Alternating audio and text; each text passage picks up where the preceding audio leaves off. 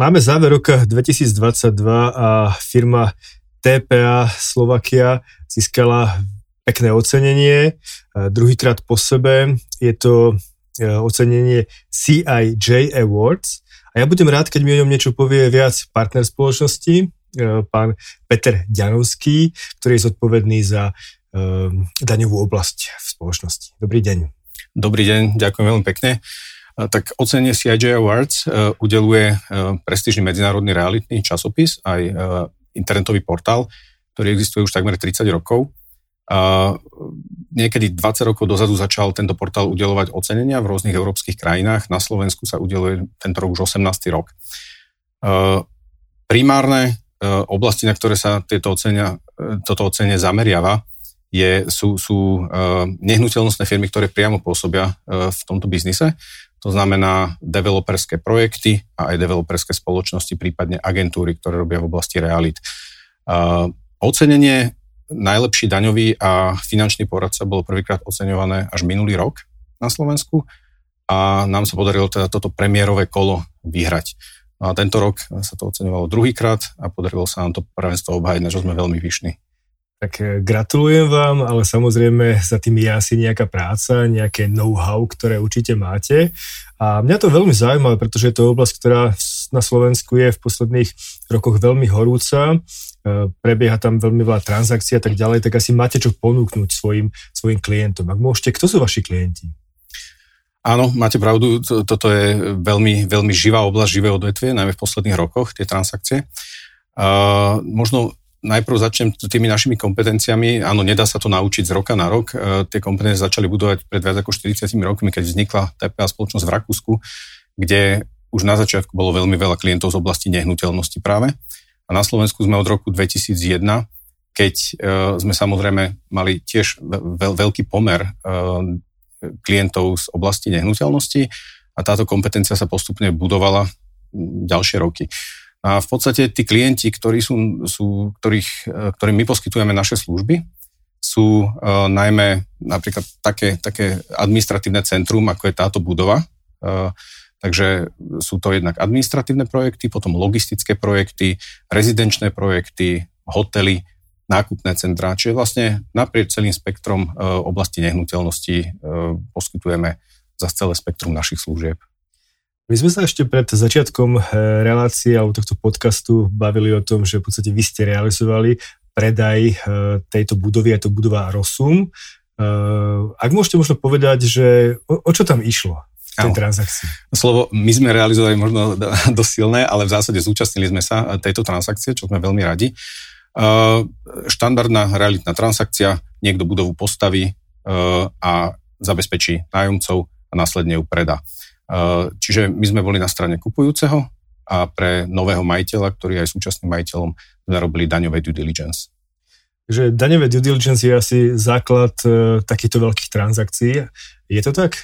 Áno, áno, presne tak. E, v princípe o čo ide, keď kupujete akúkoľvek spoločnosť, tak chcete mať istotu, že nekupujete mačku vo vreci, takže si potrebujete poriadne preveriť všetky tie aspekty, rizika, ktoré môžete získať vlastne nadobudnutím tej spoločnosti čo môžu byť právne rizika, environmentálne rizika a my práve zabezpečujeme jednak tú daňovú oblasť, ale aj finančnú oblasť, ktorá je nemenej dôležitá ehm, a jednak preverujeme pre kupujúceho rizika, ale jednak pomáhame stanoviť správne kúpnu cenu a naformulovať nejaké ustanovenia do zmluv.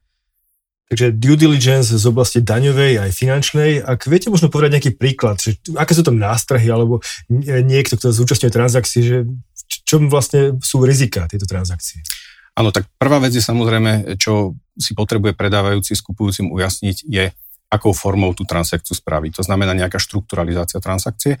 A na trhu sa bežne využívajú dva druhy, čo je tzv. asset deal, kedy sa kupuje len samotná nehnuteľnosť a share deal, kedy sa kupuje podiel na obchodnej spoločnosti. No a práve špecifikom realitného biznisu je trošku to, že väčšina týchto obchodov sa realizuje formou share dealu, kúpu podiel na spoločnosti, pretože na Slovensku máme také jedno špecifikum oproti iným krajinám a to je to, že za určitých okolností nájomcovia môžu vypovedať nájomné zmluvy, keď sa mení vlastník budovy. Čiže toto je často právne riziko pre kupujúceho, že samozrejme kúpim budovu ohodnotenú na nejakú cenu a samozrejme tá cena je determinovaná nájomnými zmluvami a ako náhle k tej transakcii príde, tak nájomcovia by vypovedali zmluvu niektorí. Hej, respektíve, keby nevypovedali, tak by tú výpoveď použili na vyjednávanie lepších podmienok. Takže toto je taký dôvod, prečo v tom nehnuteľnostnom biznise sa najmä využíva, využíva share deal, kedy sa kúpi podiel na spoločnosti a tým pádom vlastník budovy sa nemení. Takže toto je taký prvý krok, kde my pomáhame vždycky buď kupujúcemu alebo predávajúcemu uh, nastaviť tú transakciu tak, aby tam neboli takéto rizika a nejaké potenciálne daňové nevýhody. E, toto je veľmi zaujímavá vec, pretože skutočne, ako hovoríte, e, práve, práve e, objem tých zmluv o prenajme sú, je tá kľúčová položka, ktorá rozhoduje o cene, cene celkovej transakcie, takže tu je to pochopiteľné a to je samozrejme veľké riziko. Je tam ešte niečo iné, čo vás napadá, nejaký taký zaujímavý, ďalší zaujímavý príklad toho, čo by sa mal vyvarovať kupujúci? Áno, určite. My vo väčšine prípadov radíme aj kupujúcemu, že sme na strane kupujúceho, v niektorých prípadoch na strane predávajúceho, ale gro je poradenstvo pre kupujúceho. Pokiaľ vy by ste kupovali len samotnú budovu, tak de facto potrebujete si dať pozrieť nejakým technikom, nejakým právnikom, ale vy ne, ne, neprechádzajú na vás žiadne rizika, ktoré súvisia s nejakou predchádzajúcou históriou tej budovy. Kdežto, ako som spomínal, väčšina tých projektov ide cez ten tzv. share deal, že ja kupujem spoločnosť, o ktorej nič neviem. A môžu tam byť z minulosti rôzne rizika. Mohli uh, nesprávne vykazovať e, výsledok hospodárenia, mohli nesprávne riešiť svoje dane. Takže to, tá, tá hlavná časť toho due diligence je, že naše týmy pozerajú tú históriu a hľadajú nejaké nástrahy, ktoré by tam mohli byť z minulosti. Ak tam nejaké sú, tak tieto sa adresujú a potom sa rieši s predávajúcim, akým spôsobom sa to riziko eliminuje alebo úplne odstráni. To je tá časť due diligence. A potom je vlastne samostatná časť, ktorá sa zaoberá ako keby úpravou kúpnej ceny alebo tvorbou kúpnej ceny a tá je práve veľmi zaujímavá a často kľúčová a na to sa zameriava to finančné due diligence. Dobre, ak môžeme, poďme teda k nemu. Asi to tiež závisí od, od nejakého očakávaného výnosu, ktorý, ktorý má ten kupujúci. Aké tam sú nástrahy? Áno, presne tak. Na začiatku, kým sa ešte transakcia začne, tak kľúčové je, aby sa predávajúci s kupujúcim dohodli na tzv. yielde. Yield v oblasti vlastne nehnuteľnosti znamená nejaká, nejaký očakávaný výnos z investície. Poviem príklad, ja ako potenciálny záujemca o nehnuteľnosť chcem dať moju investíciu a chcem, aby som z nej mal výnos po povedzme 5% ročne. Čiže ten yield je nastavený zhruba na 5%, alebo povedzme v predmetom príklad na 5%. Uh, pokiaľ teda tá kúpna cena, pokiaľ ja investujem 20 miliónov, tak aby som dosiahol môj, môj výnos 5% ročne, tak musí byť, m- musím dosiahnuť čistý výnos z nájmu, očistený o, o náklady, ktoré neviem prefakturovať, 1 milión. Hej. A vlastne kúpna cena pri e, transakciách sa stanovuje presne týmto vzorcom, ale opačným smerom. To znamená, že e, predávajúci oznámi kupujúcemu, alebo teda e, predloží mu nejakú kalkuláciu, kde mu ukáže výnosy z prenajmu očistené sú povedzme milión eur. A teda dobre, trhový yield v takejto lokalite a v tomto druhu nehnuteľnosti a pri takejto kvalite budovy sa pohybuje povedzme na 5,5% alebo pre náš príklad tak to bolo jednoducho 5%. A tým pádom kúpna cena bude ten milión deleno 5% je 20 miliónov. Čiže toto je ako keby prvá kľúčová vec, ešte predtým, než začne due diligence, že sa stanoví cena, že toto sú výnosy z prenajmu, takýto yield chceme, čiže tá očakávaná cena za nehnuteľnosť ako takú je 20 miliónov. Tak, už tomu rozumiem, ak sa stanovuje cena komerčných nehnuteľností. Ďakujem. A teraz je tá otázka, kde tam je úloha tej, tej finančnej due diligence? Tak, čiže uh, jedna vec je stanovenie ceny a tá býva často aj kľúčová, pretože akékoľvek riziko, akúkoľvek nesprávnosť v stanovení toho čistého výnosu uh, identifikujeme, tak dôsledok na kúpnu cenu to má násobný, v tomto prípade 20 násobný. Pretože predstavte si, v tom príklade, ktorý som povedal, máme e, milión eur, sú čisté výnosy po očistení o náklady a predávajúci buď zámerne, ale väčšinou to býva e, nedopatrením spraviť nejakú chybu, ktorá je povedzme 100 tisíc. My odhalíme nejakú chybu, že tých, toto nájomné e, de facto sú tam nejaké rent-free obdobia alebo proste nejaké, nejaké sumy, ktoré ten budúci kupujúci v budúcnosti nezíska. To znamená, e, táto suma bola 100 tisíc povedzme, tak efekt na kúpnu cenu to má 20 násobný, keď to podelíme yieldom. Hej, to znamená, že z tých 100 tisíc odrazu bude 2 milióny, o čo vlastne ten kupujúci by zaplatil viac, keby sme my neodhalili túto nesprávnosť. Čiže tá kľúčová vec, a to naši experti pozerajú z finančného oddelenia, pozerajú práve, či tie výnosy, ktoré sú tam vykázané, sú reálne a či všetky náklady sa dajú refakturovať na nájomcu. Čo väčšina sa dá, ale samozrejme sú isté druhy nákladov, ktoré sa nerefakturujú a my musíme pozrieť na to, či sú správne identifikované. Takže viac menej o nejakú mravenčiu prácu, kedy si vy musíte pozrieť všetky transakcie, respektíve zmluvy, ktoré tam sú, prejsť ich a skutočne uka- zhodnotiť, či, či tá očakávaná nejaká, očakávaná výnosnosť nejaká celý, všetky tých nájomov je taká, ako asi očakáva kupujúci. Presne tak, presne tak. Lebo môžete mať e, nájomcov, ktorí povedzme neplatia, čiže to sú nejaké veci, kde treba zohľadniť nejaké opravné položky, ale e, tiež e, môžu byť náklady, ktoré jednoducho predávajúci tvrdí, že všetky sa dajú refakturovať na nájomcu, ale my zistíme, že to tak nie pretože v mnohých nájomných zmluvách je špeciálna klauzulka, ktorou chceli pôvodní majiteľia získať veľkého nájomcu a na tohto konkrétneho nájomcu niektoré veci refakturovať neviem. Čiže my dostaneme vždy tzv. rentrol, čo je zoznam nájomcov, porovnávame to na účtovníctvo a snažíme sa identifikovať všetky takéto možné potenciálne zníženia. E, takže potom vaša expertíza siaha v podstate od toho due diligence až do konkrétneho účtovníctva, kde vlastne sledujete každú tú účtovnú transakciu a tu hodnotíte na základe nejakej vašeho know-how, ktorý máte. Áno, e, a pri transakciách, keď robíme due diligence, tak tam je ešte v podstate e, ďalšia dôležitá vec, ktorú je potrebné povedať, že vy keď kupujete spoločnosť a nekupujete len to samotné aktívum, tak samozrejme spoločnosti môžu byť aj iné aktíva a iné záväzky. Čiže to, že sa správne vyčísli hodnota nehnuteľnosti, je len jedna časť, ale potom našou úlohou je aj identifikovať a vyčistiť zvyšné položky súvahy. To znamená, že ak ešte e, sú povedzme peniaze v banke v hodnote 2 miliónov, tak samozrejme kúpna cena sa navýši o 2 milióny. Ale ak sú na druhej strane záväzky, ktoré ešte musíme zaplatiť v hodnote povedzme 5 miliónov alebo úver 10 miliónový, tak kúpna cena sa o toto zníži. Takže na konci nám vyjde počiarov nejaká cena, ktorá sa ešte upravuje o potenciálne rizika zistené pri due diligence, čiže ak je tam riziko nejaké, tak cena sa niekedy môže znížiť a toto je výsledná cena. Takže je naozaj dôležité sa trošku uh, pohrabať aj v tom účtovníctve klienta a preto aj naši kolegovia z auditu robia ešte na záver taký audit closingu, čo je vlastne uzávierky transakcie. Čiže je to pomerne komplexná oblasť, tak ma zaujíma, koľko ľudí u vás pracuje vo firme v tejto oblasti? Celkovo máme okolo 100 ľudí na Slovensku, v Košiciach máme 20 zamestnancov, na Slovensku, teda v Bratislave 80. Celkovo e, ťažko povedať, pretože my sa snažíme mať e, zamestnancov, ktorí sú e, generalisti, teda venujú sa aj iným oblastiam, čiže nemáme že úplne špecializovaný tým, ale samozrejme mnohých kolegov táto oblasť veľmi, veľmi baví a tým pádom tí sa už sami hlásia a majú tú expertízu. A my tú expertízu sa snažíme budovať ešte špeciálne nielen tým, že robíme interné školenia, ale spolupracujeme práve s renovovanými realitnými agentúrami, čo chápte, nie tie agentúry, ktoré robia ako keby ten retailový biznis, ale sú to agentúry veľké, ktoré práve pomáhajú robiť tieto veľké transakcie. Tak my máme s nimi spoluprácu, že si navzájom školíme našich ľudí. My školíme ich na nejaké tie účtovné aspekty transakcií a oni zaškolia nás, aby sme chápali všetky tie zákutia toho realitného biznisu.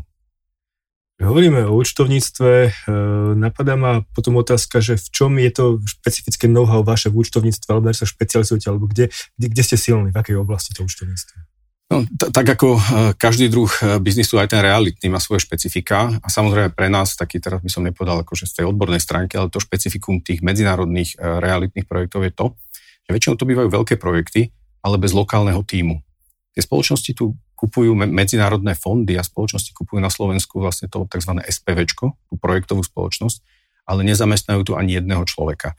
To znamená, že všetko outsourcujú a to je práve tá príležitosť pre nás, kde naši experti z oblasti účtovníctva e, môžu po, poskytovať svoje služby.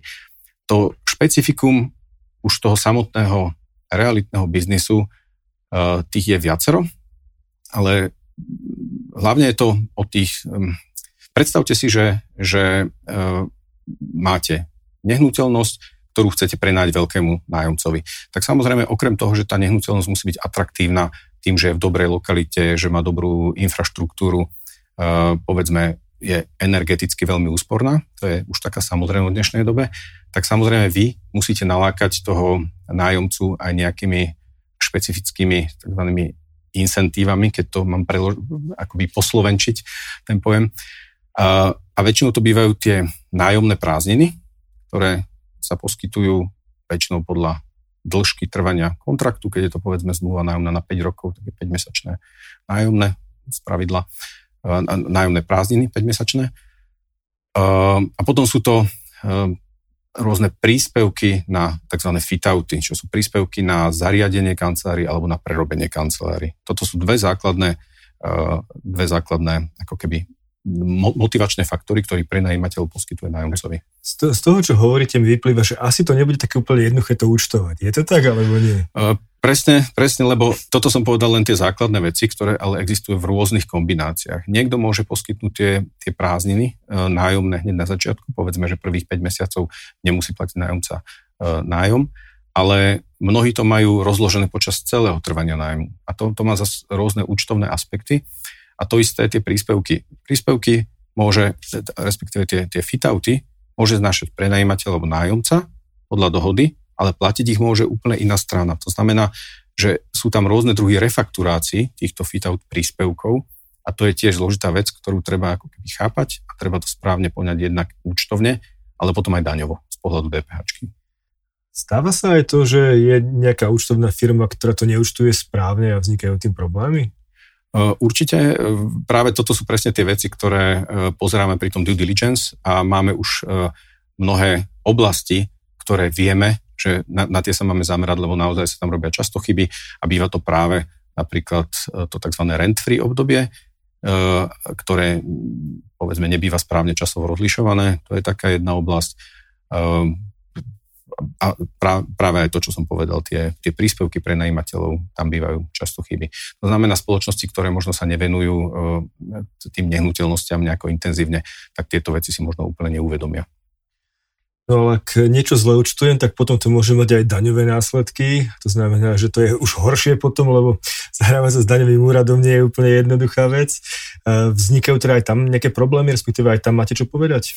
Áno, samozrejme a pri tom due diligence e, to riziko sa vždycky násobí, pretože e, my pozeráme väčšinou posledné 3 roky, maximálne tých 6 rokov sa pozeralo, tak, tak, taký trhový štandard je, že pozeráme 3 roky dozadu a ako náhle identifikujeme nejaké riziko v jednom roku, tak je veľmi pravdepodobné, že sa ťahá aj do ďalších rokov.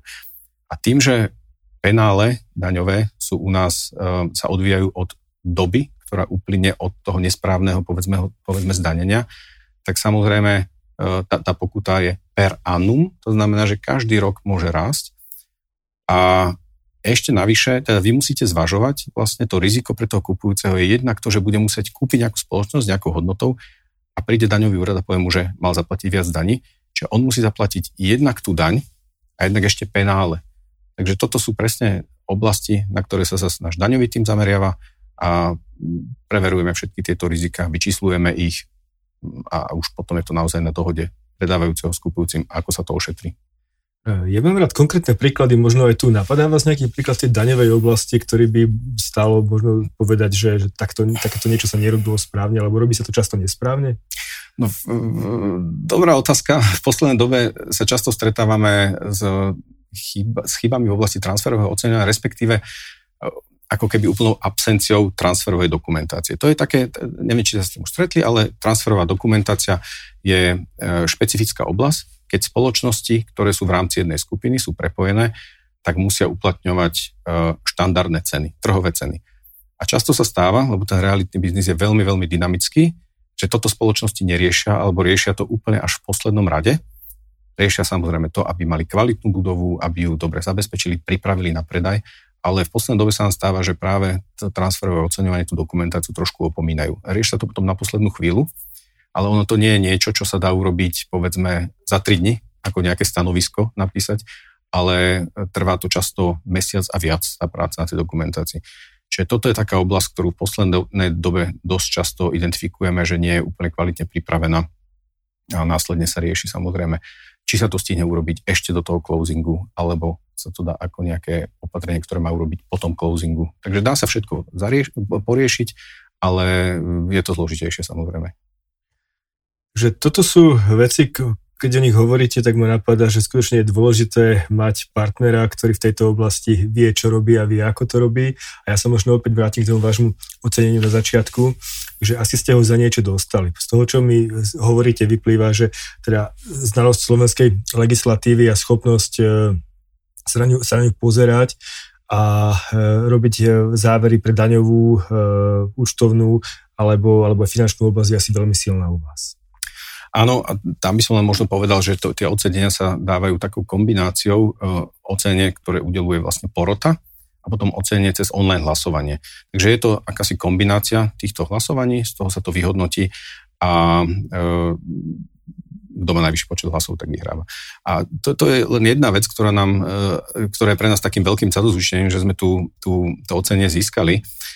Druhá vec, ktorá je, sú potom odozvy našich klientov. Keď my e, sa s nimi stretávame, e, po získaní tohto ocenenia, mnohí sme tam samozrejme stretli, lebo máme veľa klientov z tejto oblasti, tak e, okrem tých gratulácií je tam vždycky aj nejaké vyjadrenie toho, že naozaj to zaslúžime a že, že veria, že to získame na budúce. Čiže toto je niečo, čo nás strašne motivuje, teda mňa osobne a verím, že aj e, všetkých našich ľudí, Takže tú prácu robíme aj preto, aby naši klienti boli spokojní a, a v tejto oblasti sa nám to veľmi dobre darí.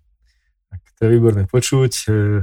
E, e, veríme, že takto to bude pokračovať naďalej a možno práve, o rok sa opäť stretneme a poviete nám, že už ste vyhrali tretíkrát no, za sebou. To by sme boli veľmi radi a veľmi by sme si to vážili, takže budeme robiť všetko preto, aby sa to podarilo. E, ďakujem vám, pán Ďanovský, za to, že ste nám vysvetlili v podstate, ako funguje trh, na čo si kupujúci predávajúci majú dávať pozor pri týchto veľkých transakciách, lebo tu sa nebavíme o drobných, bavíme sa skutočne o obrovských prostriedkoch, takže uh, veríme, že ten, uh, ten odkaz, ktorý ste dali, uh, tak mnohí, mnohí využijú a bude to pre nich zaujímavá oblasť. Ďakujem ešte raz. Ďakujem pekne.